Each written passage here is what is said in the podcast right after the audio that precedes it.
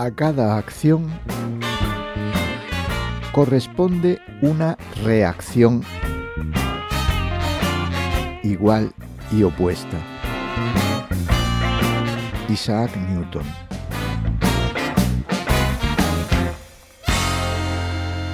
Templanza. Episodio 37. Sin conciencia.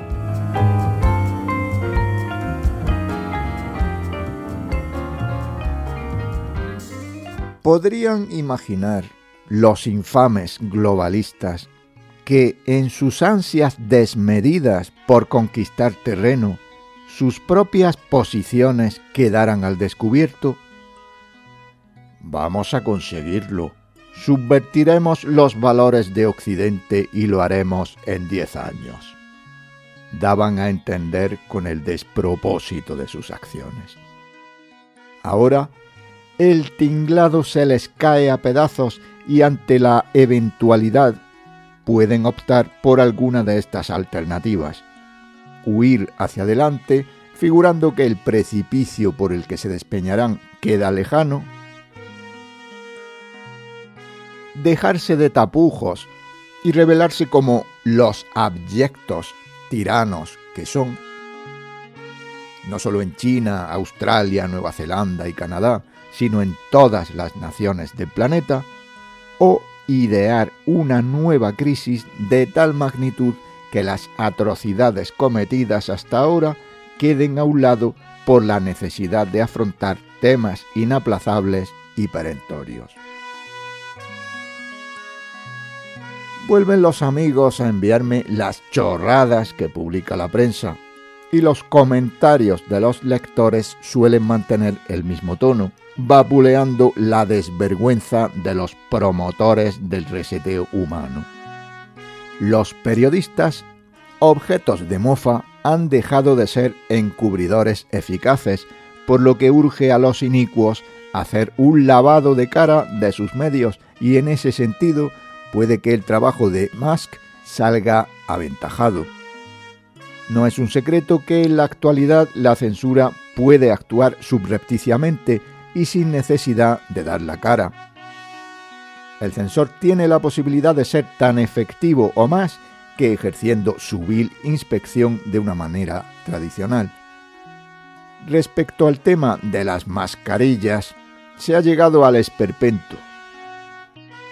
Los inoculados se las ponen y se las quitan entre aprensivos y verdaderamente dolientes, y se aferran a ellas considerándolas no ya un talismán, sino una genuina piedra filosofal, cuya alquimia no se reduce a transmutar el estresor del miedo en enfermedades físicas, anímicas y morales. Cuando veas a una persona exhibir esa intermitencia en su bozaleo, piensa que en realidad lo que quiere decir es: me engañaron a base de bien, y ya solo mantengo como estandarte hecho jirones este sucedáneo de fe. Membrillos, mendrugos, papas fritas, farfollas, tolilis. Son los calificativos que me vienen al caletre, pero como desde este podcast no solemos insultar, lo dejaremos en pobres de espíritu, que tal vez no tengan conciencia de lo que están haciendo, de cómo se están produciendo un daño irreversible y sobre todo de su incapacidad de entender cómo su obediencia, irreflexiva hasta lo traumático, nos ha perjudicado a los demás en múltiples niveles. Colaboran con la ilegalidad de restringir el acceso al transporte público y otros servicios. Jalean la intención del gobierno de perpetuar la situación y visibilizan la posibilidad latente de volver a las restricciones que tantas víctimas han cosechado. refiriéndose a ellos como decapitados vivientes, mi amigo Nemo de Nome comenta que deterioran la convivencia civil rodando como engranajes en favor de una noción ideológica de la salud que resulta más nociva cuanto más pública se pretende y delegando la responsabilidad del cuidado de sí en un alud de medicinas tóxicas y de medidas restrictivas que en vez de reforzar su propia inmunidad consiguen de hecho fortalecer el sistema político criminal vigente. Morirán negando la evidencia que los niega. ¿Hasta cuándo ha de durar este flagrante atropello de las normas jurídicas?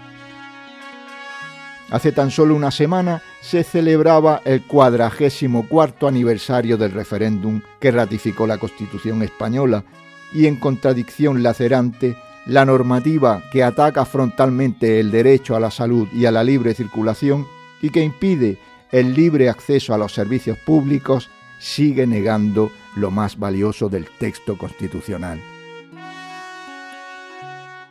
La conciencia es el sentido moral o ético propios de una persona. El conocimiento del bien y del mal que le permite enjuiciar moralmente la realidad y los actos, especialmente los propios. Mientras que por conciencia se entiende el conocimiento inmediato o espontáneo que el sujeto tiene de sí mismo, de sus actos y reflexiones. El acto psíquico por el que se percibe a sí mismo en el mundo. La capacidad del ser humano de reconocer la realidad circundante y de relacionarse con ella.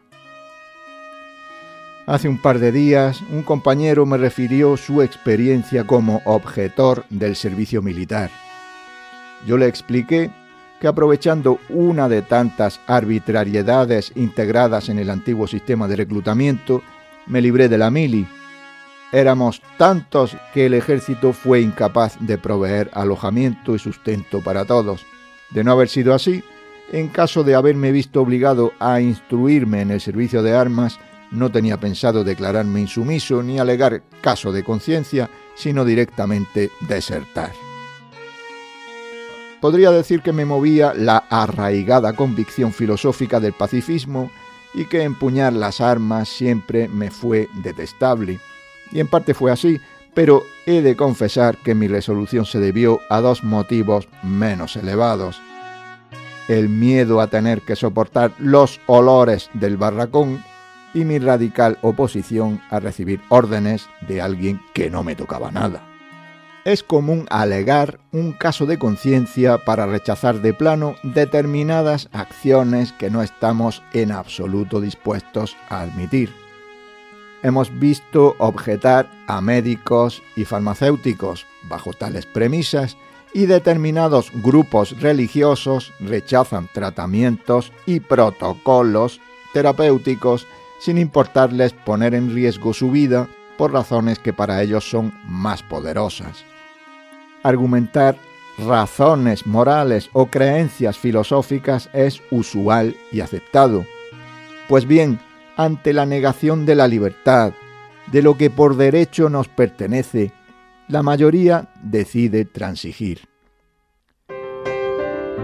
Del 20 de abril hasta hoy, la ciudadanía ha tenido en su mano la posibilidad de rechazar en autobuses y metros, revestidos del poder de la razón y la ciencia, unas medidas tan extemporáneas como ridículas.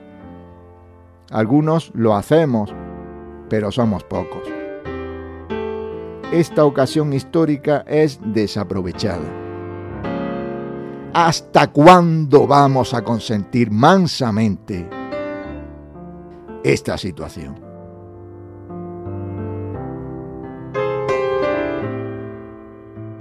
Juan Montero.